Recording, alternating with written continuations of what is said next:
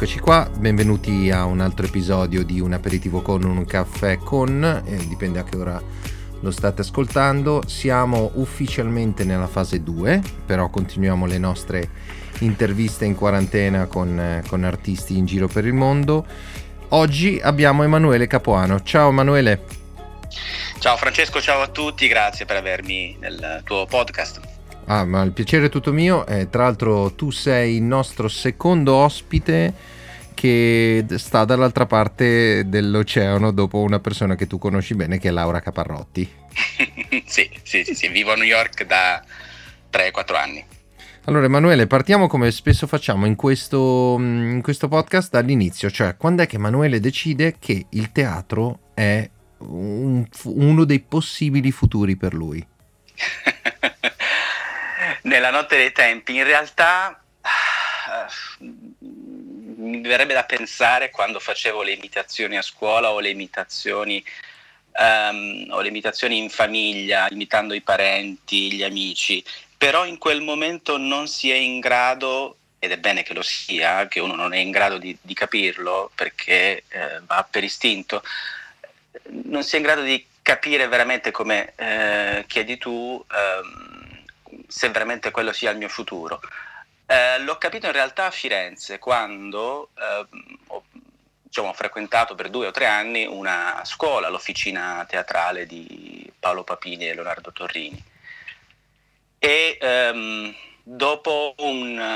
Um, prima è iniziato per gioco, come secondo me eh, all'inizio lo è eh, per quasi tutti, più o meno.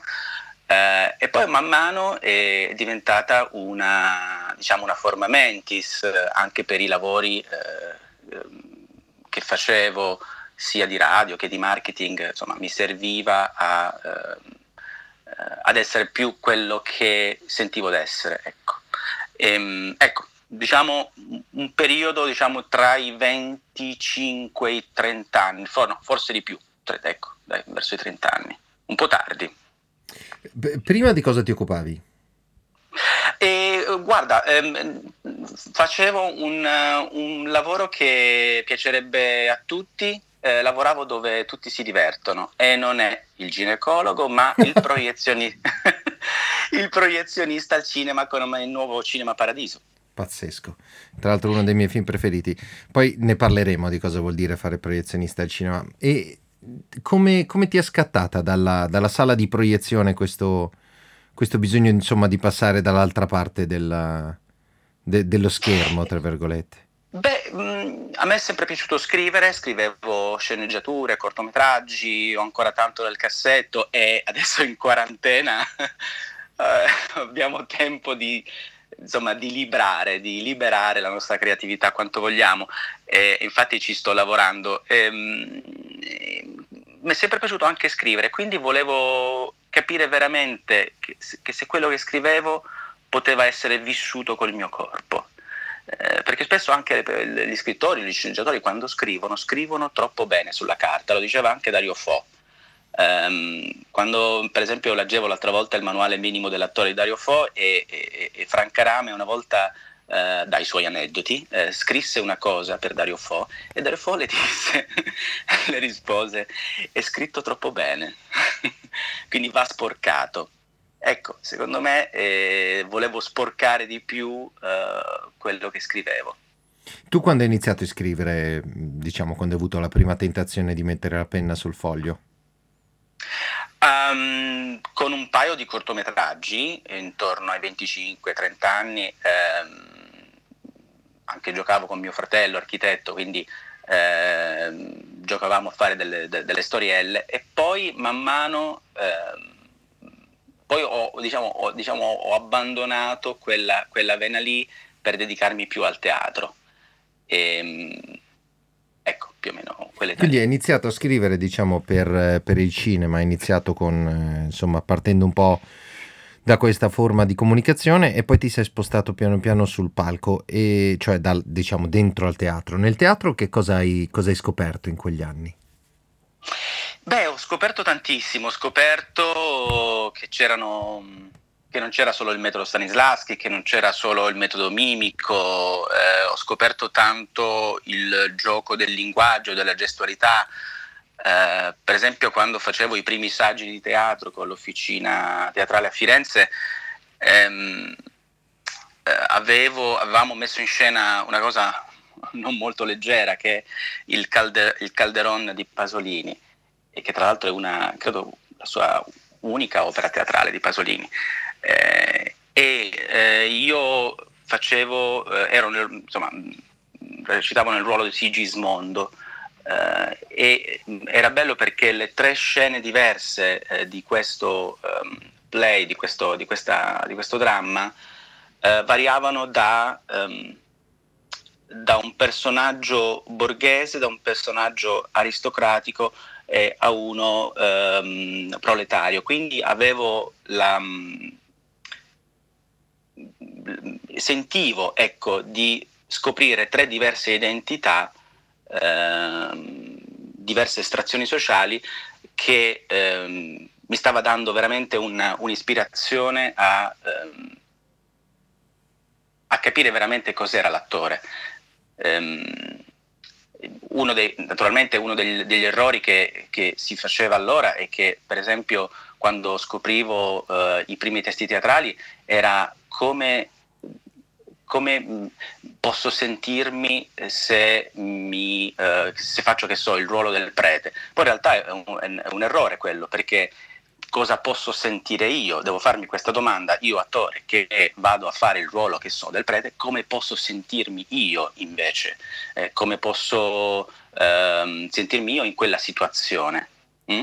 Eh, ecco, mm, lì veramente ho trovato in quegli anni, quando facevo l'officina teatrale, eh, vabbè, poi sono andato avanti con uh, Maratona di New York di Edoardo Erba, dove poi ne parleremo eh, lì ho scoperto varie, eh, varie mm, eh, come dire, eh, sperimentazioni eh, del metodo eh, attoriale.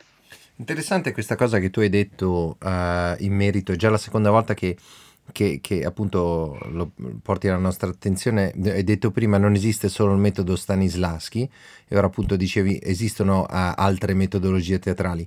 Co- che tipologia di scoperte hai fatto tu proprio nelle officine, passando da Pasolini a Maratona di New York? Cioè, qual è stato il tuo percorso di crescita in questi primi anni?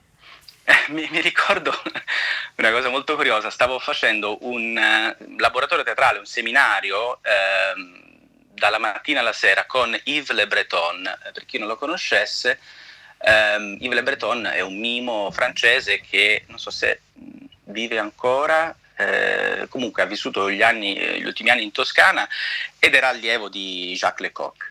E quando giocavamo, quando ci faceva scoprire questo corpo verbale, questa eh, gestualità del proprio corpo legata alla voce, aveva scoperto che io avevo diciamo una voce leggermente nasale perché è mia tipica. Eh, in realtà posso fare questa voce bassa se eh, ci lavoro di diaframma, ma sono purtroppo di, di, testa, come si dice in gergo tecnico. E lui eh, a un certo punto vide questa cosa e mi diede un pugno nella pancia. E, e, lui con un accento francese mi dice tu hai una voce nasale, eh? devi curare questa voce nasale. Ecco lì capì che esisteva anche, eh, per esempio lui mi sconvolse del fatto che lui si mise a piangere o, o perlomeno eh, gli uscirono le lacrime anche senza pensare ad un fatto triste della propria vita solo eh, stringendo eh, gli addominali o stringendo il diaframma.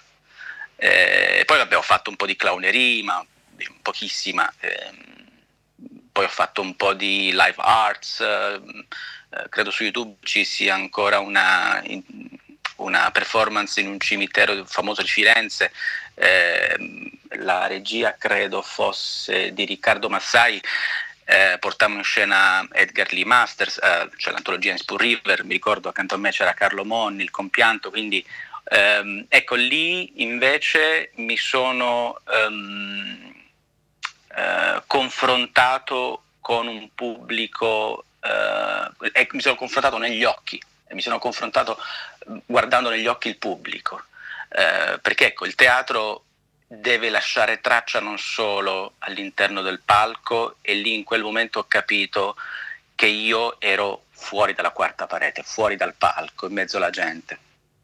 Quello che, che appunto che stai dicendo, a parte che è molto interessante, poi questa cosa della, del pugno in pancia, eh, difficilmente replicabile secondo le regole dell'Actors Equity di New York, però sono quelle esperienze europee che ci portiamo ci portiamo che, tutti nel sa- in saccoccia, anch'io ne ho un paio. Che ti, che ti formano. Ti formano senza dubbio. Eh, quello che ti volevo chiedere, cosa ti è rimasto di, di Jacques Lecoq? Uh, non l'ho molto uh, sviluppato, um, però è interessante come l'abbia ripreso, come varie cose, poi per esempio le riprendi dopo tanti anni e non dimenticate in un cassetto e dici, ah, ma è vero, l'ho fatto tanti anni fa.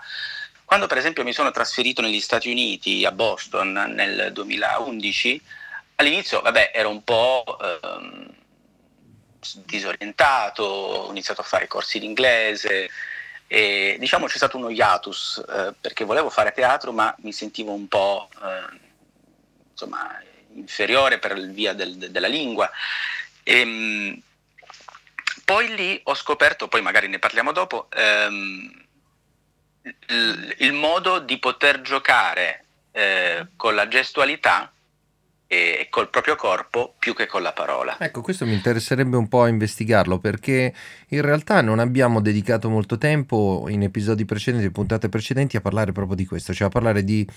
Ah, questo è un metodo sul, del quale non abbiamo parlato, abbiamo parlato di analisi del testo, abbiamo parlato di Vassiliev, eh, di Efros, abbiamo parlato di Stanislavski, di Strasberg, anche di Peter Brook e di Tadashi Suzuki, ma non abbiamo ancora parlato di uh, questa tipologia di approccio, quindi una cosa che viene dal corpo, dalle cocche. Mi sembra che tu abbia avuto una certa esperienza, voglio dire, a parte le cocche in, in, sé, come dicevi, che hai avuto appunto, diciamo, l'infarinatura, ecco, mi sembra che tu abbia una tendenza tua anche a cercare questa tipologia di comunicazione, no? Sì, molto fisica. Um, più legata al, al Dario Fo e, e, poi magari ne parliamo sul Gramlò, sul, su come ha giocato sul linguaggio. Per esempio, um, a Boston un pomeriggio, un piccolo aneddoto che ricordo sempre. Um, all'inizio, un giorno ero in Massachusetts, nella campagna, eh, andavo in bicicletta al passeggio col mio cane e um, a un certo punto entro in un, uh, un, residence privato, c'era un laghetto con delle oche e sa, eh, sa, sa, il mio cane va pazzo, andava pazzo insomma in quel periodo per, per, gli animali. Quindi entrando in un residence privato ehm, insomma, è vietato, eh, qualcuno, il, il, il, portiere comunque mi, mi rimproverò, a lì mi sono sentito un po' eh, quasi beccato dalla polizia. Però in quel momento il mio inglese non era così molto um, sveglio, diciamo così, rispetto adesso. Era appena iniziato, quindi non, non riuscivo a capire le, le, sfumature, le differenze. E, ehm, e lui mi disse qualcosa e io non riuscii a dire, a rispondere. In quel momento ebbi una, una ci fu una lampadina nel cervello e iniziai a parlare eh, nel uh, Gramlo eh, di Dario Fo o comunque in una lingua inventata, mescolando parole inesistenti, eh, che l'ha sperimentata anche Tognazzi in Amici miei, ecco, o, o, o Gigi Proietti.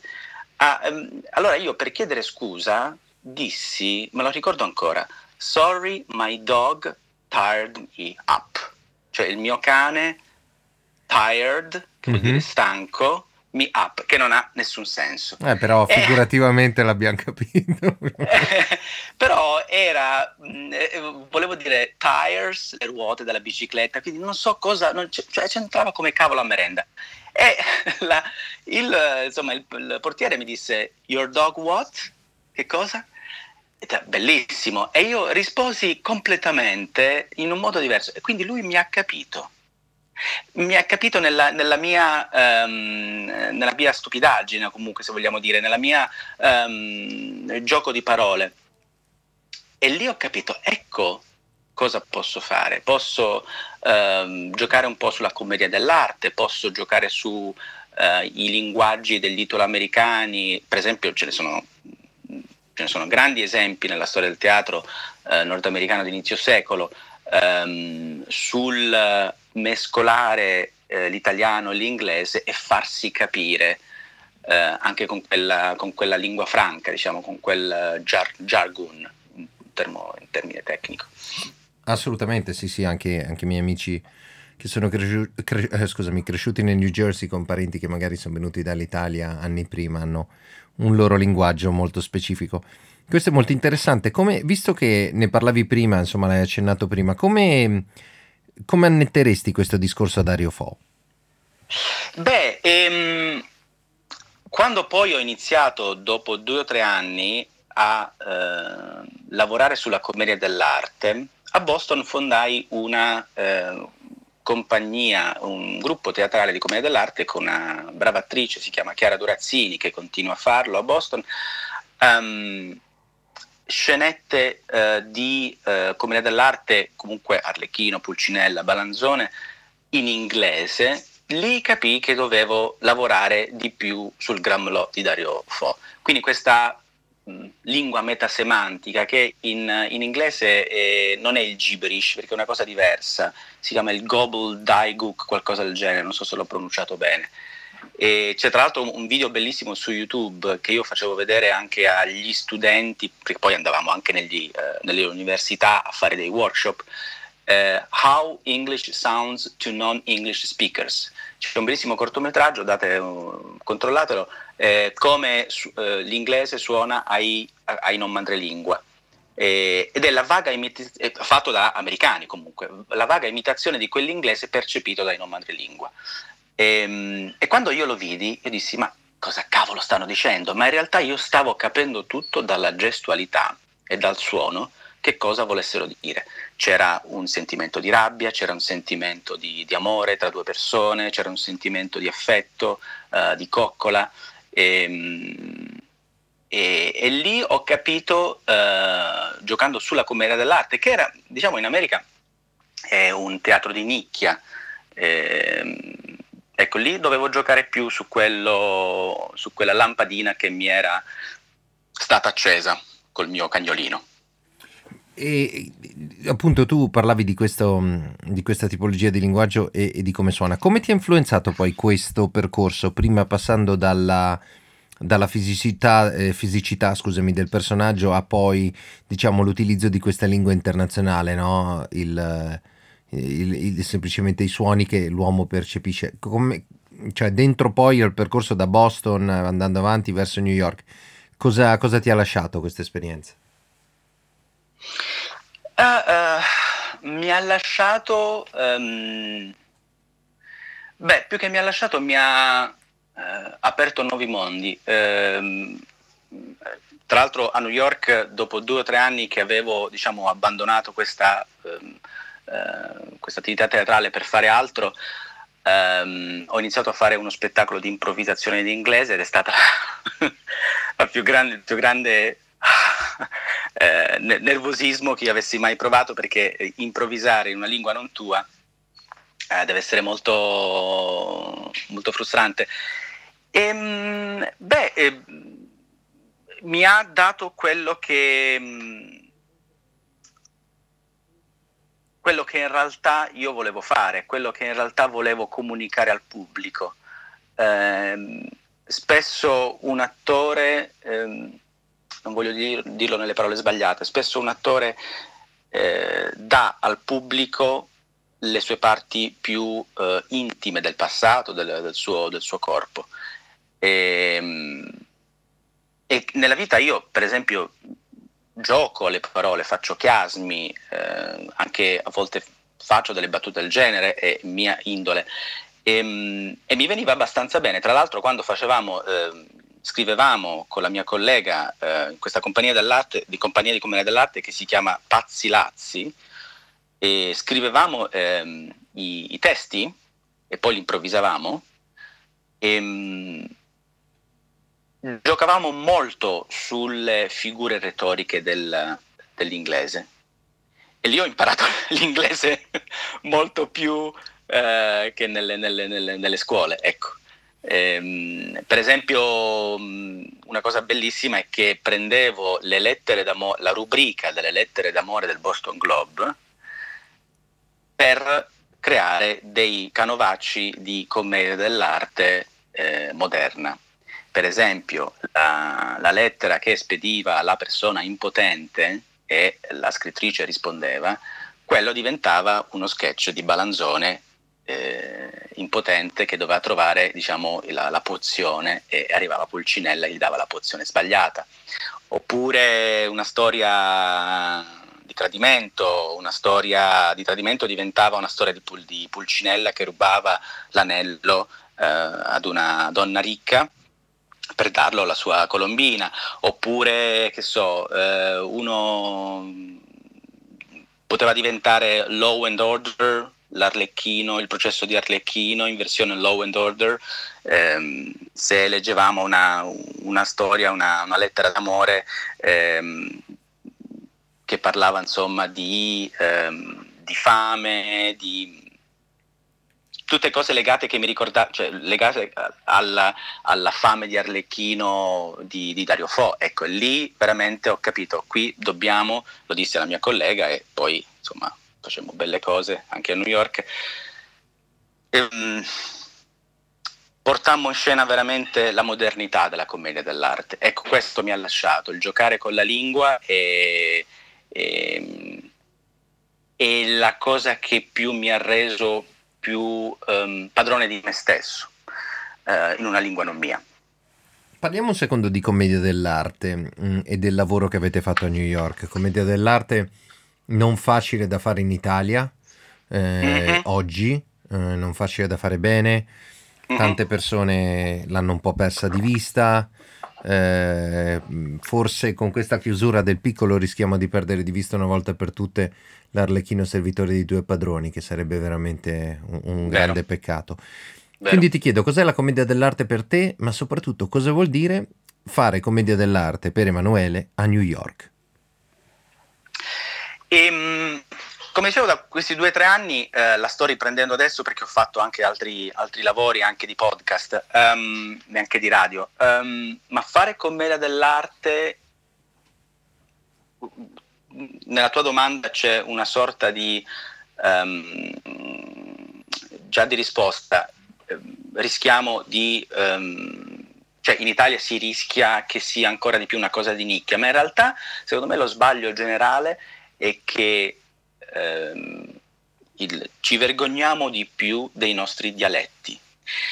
Mi spiego meglio. Uh, in Italia esisteva una tradizione di commedia dell'arte molto grande nelle varietà regionali e quindi molto spesso le eh, compagnie regionali ehm, attribuiscono al proprio dialetto una cosa, una, un teatro di nicchia. Uh, ma in realtà bisogna sviluppare un, un, gioco sulle lingue che pochi hanno. Uh, vedi il mio esempio con una lingua non mia, no, no, non prima lingua come, come l'inglese, ho giocato molto sulla commissione eh, internazionale e a New York posso permetterlo perché c'è una certa apertura. Capisco che in Italia in alcune piccole realtà regionali non ci sia diciamo una eh, sperimentazione, se la vogliamo chiamare, eh, sulla, mh, eh, sulla apertura del personaggio arlecchino o pulcinella o faccio per dire una figura eh, caratteriale del, della commedia dell'arte regionale, come può essere in Calabria eh, il, eh, mi viene in mente il nome, oddio, sono calabrese, la figura del carnevale del... Eh, non mi viene in mente il nome, o comunque. non c'è problema, questo. Lo, lo, lo andia, andiamo su Google e, e lo recuperiamo. E, ehm, il, Vabbè, non mi viene in mente, l'avevo usato anche in un personaggio radio. Eh, e secondo me bisogna un po' studiare di più su quello che ci appartiene, su quello che eh, ci identifica. E infatti lo stiamo vedendo adesso eh, in quarantena eh, con i nuovi social media, con Instagram, TikTok, c'è un grande ehm, esploit della, uh, del, dell'italiano regionale e poco nella, nella, commedia dell'arte, poco diciamo nella riscoperta di una maschera che è tipica delle debolezze, eh, che ide- comunque imita le debolezze del potere. È nata, è nata per uh, prendere in giro il potere, la commedia dell'arte. E secondo me non, um, non, è sfruttata al meglio uh, di quanto dovrebbe essere. La commedia dell'arte uh, come la si porta a New York? Nel senso, come la si... La, la, gente la trova più universale rispetto ad altri spettacoli o c'è proprio un'altra maniera di porla? Uh, ci sono varie compagnie, ehm, ci sono varie compagnie che la portano in modo neutro, per esempio hanno solo la maschera, però il resto è neutro, si vestono in nero, oppure la, ehm, la mescolano con la clownerie e l'improvvisazione. Eh, quello che portavamo noi invece era pura commedia dell'arte, non pura come in Italia tradizionale, ma era un eh, tradizionalismo di commedia dell'arte legato alla, all'attualità eh, americana, eh, in lingua inglese. E, mh, quindi ci sono mh, alcune compagnie di commedia dell'arte, ecco però mh, forse forse una o due, no, forse una ce n'è che fa qualcosa di più tradizionale, ma non è molto portata. Però è conosciuta, è conosciuta tra gli addetti ai lavori, è conosciuta ed è apprezzata eh, perché eh, riporta qualcosa di autentico ehm, che a New York non c'è, o comunque in America non c'è. Tu hai detto che sei tornato a vedere un po' la commedia dell'arte, un po' a fare, un po' a riprendere in mano la commedia dell'arte. Per un periodo però hai fatto altro, per un periodo hai, ti sei concentrato su altre cose. Era solo la scrittura o hai, hai anche trovato altri generi teatrali che ti interessava interpretare? No, era anche la scrittura. Uh, nel frattempo um, ho preso un lavoro d'ufficio um, per assistenza, ad eventi culturali, quindi mi sono un po' um, eclissato più nella scrittura. E poi sto riprendendo da un po' d'anni, da diciamo un anno, un anno e mezzo, eh, la mia vecchia, vecchia, passione della radio, dei podcast e ultimamente anche sto sperimentando, ho scritto una, un, una commedia in collaborazione con un'attrice e ballerina in Italia che stiamo iniziando a leggere eh, con vari attori per vedere se funziona, eh, però non c'entra niente con la commedia dell'arte e quindi diciamo, mi sono più indirizzato sulla scrittura. La commedia dell'arte ora in questo momento è in stand by, però devo dirti la verità, ancora Francesco, che mi manca più di ogni altra cosa. Lo capisco, lo capisco perfettamente, anch'io ho dei, dei cassetti che ho dovuto chiudere durante questa quarantena, il cui contenuto ancora, ancora mi manca e vorrei riaprirli il più presto possibile. Però in questa quarantena, tra una cosa e l'altra, io e te ci siamo sentiti e ci siamo sentiti anche perché, appunto, come tu dicevi prima, hai riscoperto un tuo amore. E quel tuo amore è l'amore per i podcast. Quindi sì. ti chiedo non solo di parlarci un po' del lavoro che stai facendo sui podcast, che è veramente molto bello, e, e ovviamente inseriremo anche il link al tuo podcast proprio sotto a questo, ma eh, di parlarci anche un po' di eh, ne, quali sono le difficoltà del fare un podcast, quali sono i challenge, ma anche se tu magari pensi che il podcast sia uh, il futuro, in questo futuro incerto di teatro a six feet, no? A un metro e mezzo o due metri di distanza, cosa praticamente impraticabile, mm, il podcast può essere un altro modo di comunicare per noi? Um, ti direi subito di sì, perché sono di parte. Um, in Italia viene ascoltato poco rispetto che in America, ho notato. Ho notato anche che in America eh, vengono ascoltati molto gli audiobooks, gli audiolibri, e mm, anche in Italia vengono fatti, ora ne vengono fatti molti, non, devo dirti sono talmente ignorante sulle statistiche, ma non so um, uh, quanto li ascoltino, però ho fatto un piccolo esperimento. Uh, inviando a uh, ascoltatori, lettori, amici, ehm, ho notato che più di 15-20 minuti potrebbe annoiare. Ecco, potrebbe annoiare perché la, le persone ancora non sono, eh, o ancora non sono, o forse non lo sono più, eh, abituate a concentrarsi più di un certo periodo vista la stimolazione esagerata eh, oggigiorno dei social media.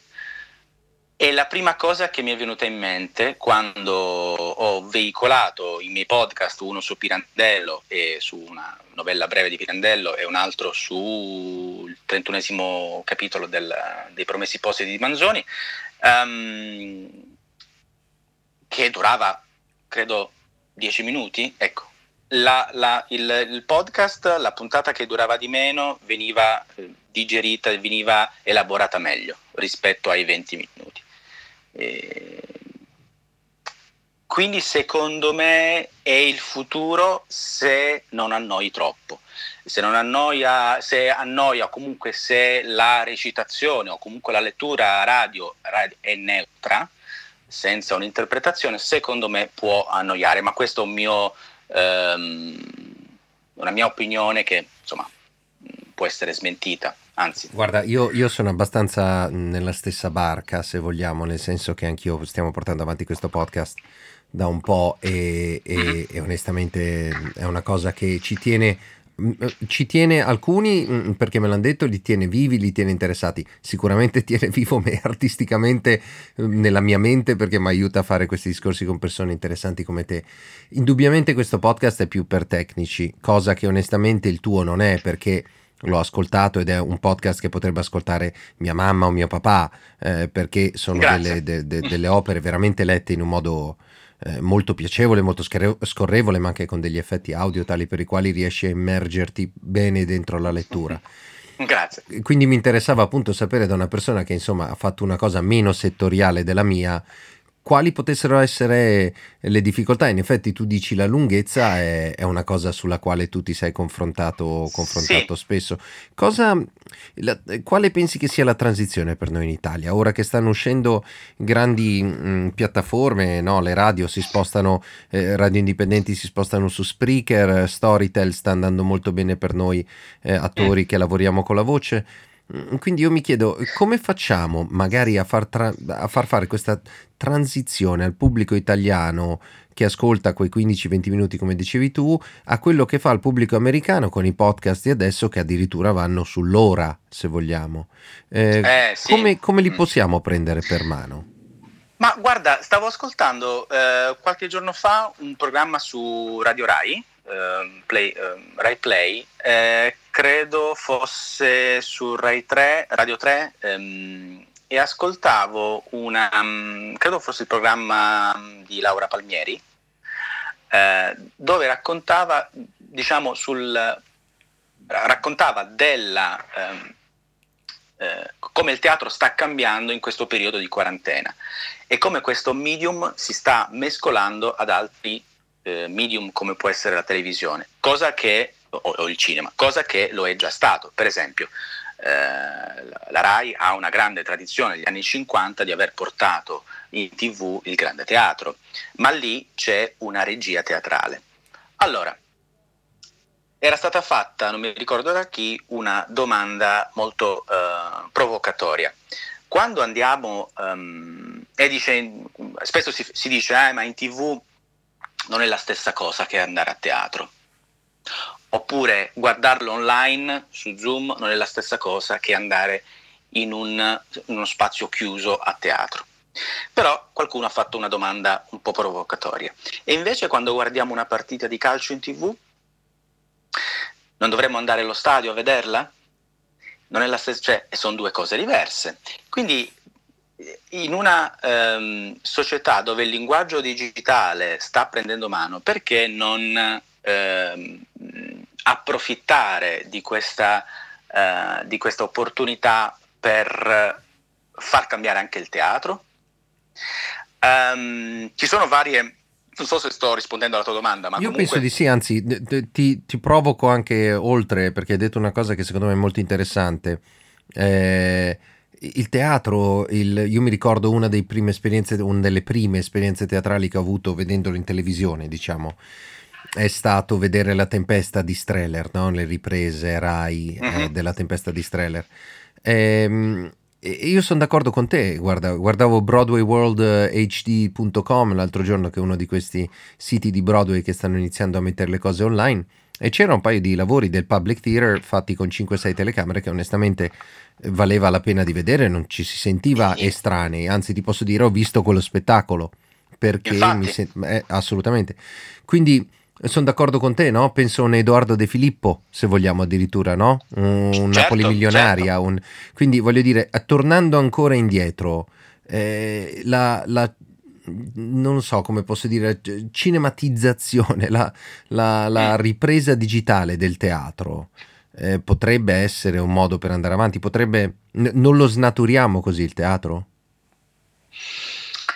Uh, non voglio essere, non voglio fare la parte dell'integrato rispetto all'apocalittico, per citare Umberto Eco, non so se sono eh, nella fazione di chi sì, dobbiamo essere, fare i nuovi a tutti i costi, um, ma secondo me sì. Secondo me, ecco, pensiamo quando negli anni Ottanta sperime- nel teatro sperimentale venivano uh, portati in scena i televisori immaginiamo c'era questa sperimentazione eh, di portare, di mettere un televisore eh, che non funzionava, eh, un televisore che mandava immagini a caso eh, sul palco e, e, lì c'era anche lì una, eh, un mix di, di, due med- di due media. Um, secondo me sì, per esempio sto per portare in scena, in una, tra l'altro abbiamo citato Laura Caparrotti con la casa italiana Zerelli Marimò, un, un corto teatrale eh, all'interno della rassegna eh, Women in Comedy, dove io dovrò recitare a casa su Zoom e eh, giocare sulla, sulla, con la telecamera eh, facendo finta che il, l'altro attore, l'altra attrice sia con me sul palco. Quindi ecco, questa cosa non mi limita a dire la verità, mi entusiasma perché mh, mm, eh, secondo me l'attore o comunque chi fa radio, chi fa teatro, chi fa cinema dovrebbe, e di solito lo fa, ehm, ehm, sperimentare questi nuovi linguaggi. Anche secondo me, penso che sia uno, un, uno spunto molto interessante quello che, quello che, tu stai portando alla nostra attenzione. Stavo pensando per un secondo ehm, questa cosa che stavi dicendo appunto del lavorare su Zoom, no? iniziare a approcciarsi a queste cose. Ho avuto dei miei amici registi che mi hanno mh, appunto fatto delle proposte di materiale su Zoom e le trovo veramente tutte molto interessanti. Io ho fatto una sessione di prove settimana scorsa su Zoom e devo dirti la verità che la sensazione psicofisica con la quale sono uscito dopo non era poi tanto diversa da quella di un lavoro al tavolo che ho generalmente in una delle sale a New York che affittiamo per 50 quadrigliardi di euro all'ora, di dollari all'ora, con il nostro coffee cup, no? con half and half, and, e, e, e ci sediamo lì a ragionare. Queste, sono d'accordo con te, penso che ci sia qualcosa di percorribile da questo punto di vista e indubbiamente qualcosa che va valutato. Poi ovviamente dacci tutti gli estremi perché sarà interessante vedere il lavoro che fate in Women in Comedy e lo metteremo sicuramente sul sito. Poi a livello proprio certo. egoistico mi interessa venire a vedere cosa state facendo. Um, Emanuele, ci stiamo, ci stiamo, avvicinando verso la conclusione, quindi ti chiederei una cosa che chiedo a tutti gli ospiti, cioè in sì. questo periodo di quarantena, in questo periodo adesso per noi di fase 2 e, e, per il resto del mondo di fase 1, speriamo che tutti che diventi presto una fase basta. E quando però prima della, dell'inizio della fase basta, eh, ci consigli il titolo di un libro, un libro che ti piace, un libro che hai letto e un film? Uh, ci sono un paio di cose che sono vicino al mio comodino, come spesso si dice. Uno è Lo schiavista di Paul Beatty. Bet- Beatty. Betty, lo, sto legge- Betty oh, lo sto leggendo in italiano, ma in realtà un, credo sia un, il primo libro di un, uno, che, uno, scrittore che vive a Brooklyn, a New York, e parla di un um, ragazzo di colore che a un certo punto viene arrestato per schiavismo, cioè lui vuole avere uno schiavo. È molto provocatorio. E, e, Ce n'è un altro, in realtà l'ho ripreso che non ho mai letto e per la quarantena ed è perfetto, è Diceria dell'untore di, Gio, di, Gesu, eh, di Gesualdo Buffalino. sì, certo. perfetto. lì, è quello, quello che fa più paura, ecco. Però è molto bello per come è scritto. Invece per quanto riguarda un film o una serie tv, eh, ci mancherebbe. Uh, film, l'ultimo che ho visto credo sia stato, ma credo l'abbiano visto tutti in Italia, è The Parasite. Sì, eh, mi piacciono molto ecco, questi. Mi piace molto il film, il cinema coreano. Eh, all'inizio quest'inverno, quando sono andato a vederlo al Festival del cinema coreano qui a New York, eh, i miei amici mi, quasi mi prendevano in giro. Poi, insomma, ha vinto l'Oscar e l'hanno visto tutti. Però, ecco, uno, uno, diciamo, uno nuovo, ma anche un film vecchio che mi ha lasciato, era, mi, ha, mi ha dato un'impronta.